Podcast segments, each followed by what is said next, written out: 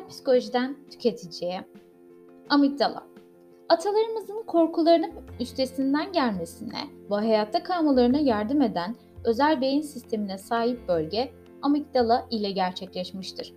Amigdalanın beynin duysal girdileri işleyen öteki bölgeleriyle olduğu kadar kalp atışları ve soluk alıp verme gibi fizyolojik refleksleri kontrol eden otonom sinir sistemiyle bağlantıları olan bir bölgedir.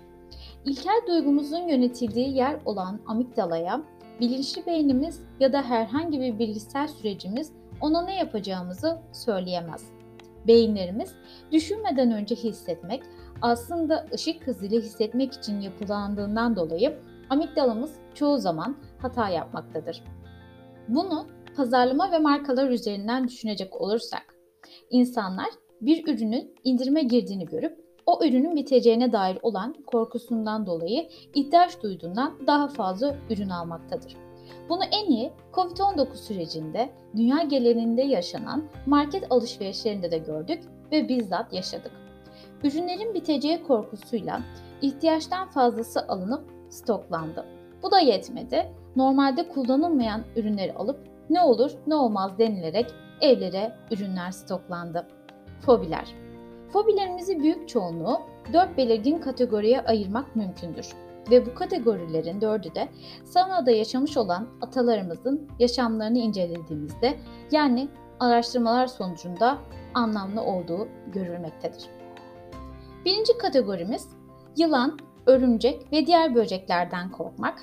İkinci kategorimizde ise yükseklik ya da karanlık gibi doğal ortamlardan korkmak. Üçüncü kategori kan ya da yaralanmadan korkmak. Dördüncü kategorimiz ise dar bir yerde sıkışıp kalmak gibi tehlikeli durumlardan korkmak olarak söyleyebiliriz. Tüm bu fobilere baktığımızda yılan, örümcek gibi yerlerde kimse kalmak istemez. Bu yüzden tüm tehlikelerden korumak için barınağa ihtiyaç duyarız ve evlerde otururuz.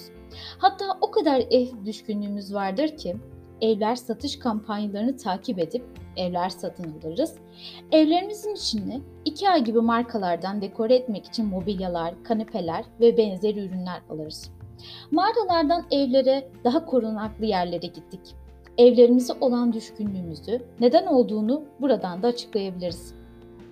Karanlıkta kalmak istemez, ışıklarımızı açarız. Hatta o kadar farklı ışıklı aletler alırız ki ihtiyaçtan mıdır yoksa atalarımızın karanlıktan olan korkularının ışığı olan ihtiyaçlarının bir yansıması mıdır diye de birçok fikir ortaya da koyabiliriz.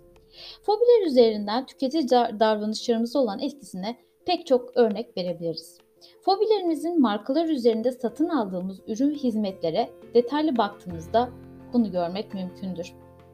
Besin ve marka Kazı ve araştırmalarda hominitlere ait bulunan kemikler etobur beslenme rejimine dair kanıtlar bulunmuştur. Daha pek çok yapılan araştırma ilk insanların kesinlikle vejeteryen olmadığını göstermektedir. Homo erectus Afrika'dan Avrupa ve Asya'ya göç ederken iklim sadece bitki örtülerinden oluşan bir beslenme rejimine imkan tanımamıştı. Buz çağı ikliminin hakim olduğu kuzeyde ise özellikle kışın pek az bitki yetişmesi de bunu kanıtlar niteliktedir. Savanada yaşayan atalarımızın bulabileceği en kalori yiyecekler en çok yağ ve şeker içeren yiyeceklerdi. Yağ olarak et, şeker olarak olgun meyveler. Şu da bilinmelidir ki savanada gezinen vahşi av hayvanlarının vücudundaki yağ oranı bizim yemek için beslendiğimiz çiftlik sığırlarının vücudundan çok daha azdır. Ayrıca vahşi ay hayvanı iç etinin içerdiği yağlar içerisindeki çoklu doğmuş yağ oranı evcil hayvanın içerdiği yağlardakine oranla 5 kat daha fazladır.